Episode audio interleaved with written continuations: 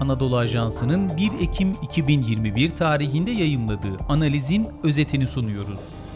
Hayaller ve gerçekler arasında Avrupa ordusu. Yazan Muhammed Çağrı Bilir. Seslendiren Sefa Şengül. ABD'nin Afganistan'dan çekilmesi birçok ülkede gerek uygulama biçimi, gerek sebep olacağı göç dalgası, gerekse ortaya çıkması beklenen güç boşluğunun hangi ülkenin veya ülkelerin dolduracağı gibi gündem maddeleriyle tartışılıyor. Avrupa Birliği'nde ise ABD'nin aldığı bu karar zaman zaman saman alevi gibi ortaya çıkıp tekrar halı altına süpürülen Avrupa ordusu tartışmalarını beraberinde getirdi. Zira birçoğu NATO üyesi olan AB üye ülkelerinin Afganistan'da askeri ve sivil birçok misyonda görev almasının müsebbibi olarak ABD ile devam ettirilen müttefiklik ilişkisi görülüyor. Dolayısıyla beraber girdikleri bu uzun ve maliyetli işgal sürecinin sonuçlanacaksa AB ve ABD ortak karar ve koordinasyonuyla ülkeyi Taliban'ın eline bırakmayacak bir şekilde sonuçlanmasının gerektiğine yönelik bir inanç söz konusuydu. Ancak AB ülkeleri ABD olmadan Afganistan'da var olmaya devam etmelerini sağlayacak bir mekanizmalarının olmadığının farkındalar. Bu sebeple de birkaç istisna dışında hemen her ülke tahliye işlemleri sırasında iç siyasetlerinde de tartışmalara yol açan ciddi lojistik sıkıntılar yaşadılar. Diğer bir deyişle ABD tarafından Soğuk Savaş'ın bitişinden bu yana gerek Balkanlarda gerekse Ukrayna veya Libya gibi kriz bölgelerinde olduğu gibi yine yalnız bırakıldıkları düşüncesi Avrupa Birliği çevrelerinde yüksek sesle dile getiriliyor.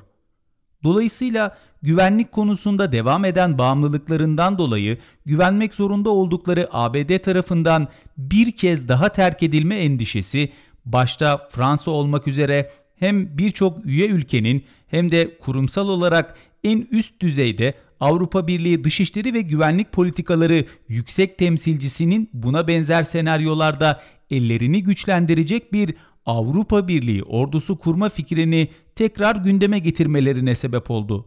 Özellikle gündemde olan 5000 kişilik ve bu gibi acil durumlarda kriz bölgelerine angaje olabilecek yeterliliğe sahip bir ortak güç oluşturma fikri yakın zamanda Avrupa Birliği için en önemli tartışma konularından biri olacağı benziyor. Savunma alanında egemenlik devri şart. İlk bakışta bunca yıllık ekonomik entegrasyonun geldiği noktayı baz alarak böyle bir projenin ne kadar mantıklı olduğu düşünülebilir. Hatta Avrupa Birliği çevrelerinde bu fikirlere gerçekten inanan onlarca akademisyen veya siyasi elitle karşılaşmak mümkün.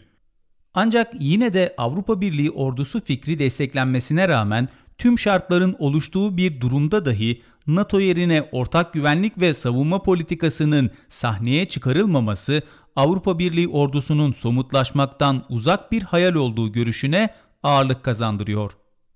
Son yıllarda bu tartışmaya yönelik ortaya atılan en yaygın görüş, üye ülkelerin ekonomik olarak sağladıkları görece refah düzeninin devamlılığı için gereken halk desteğini Avrupalılaşmak fikri temelinde diri tutmak ve bu doğrultuda siyasi risklerin az olduğu kriz bölgelerinde küçük çaplı başarılar elde ederek Avrupalılık fikrinin yeniden Brexit gibi bir durumla karşılaşmasına engel olmak olduğu söylenebilir.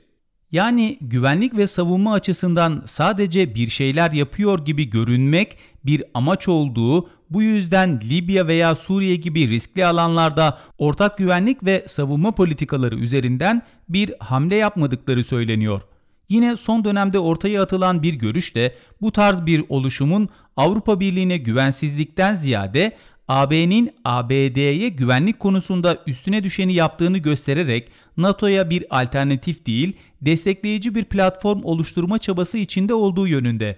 Dolayısıyla ABD'nin varlık göstermediği ciddi bir kriz bölgesinde Avrupa Birliği'nin olmaması açıklanabilir. Görüldüğü gibi hakim yaklaşımlar, tutarlı açıklamalar ortaya koyuyor ve farklı yollarla aslında aynı sonuca çıkıyor.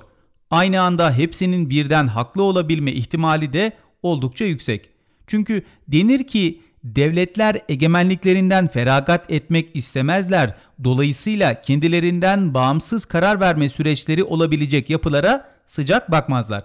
Ancak ve ancak egemenliklerinden verecekleri küçük tavizlerle aslında otonomilerini artıracak daha büyük bir getiri imkanı varsa bu yola başvurabilirler. Üye ülkelerin Avrupa Birliği regülasyonlarına özellikle ekonomi açısından harfi harfine uymaları buna örnek olarak gösterilir. Ancak güvenlik ve savunma gibi bir devletin otonomisini derinden etkileyebilecek bir alanda egemenlik devri Avrupa Birliği çatısı altında bile gerçekçi bir hedef değil.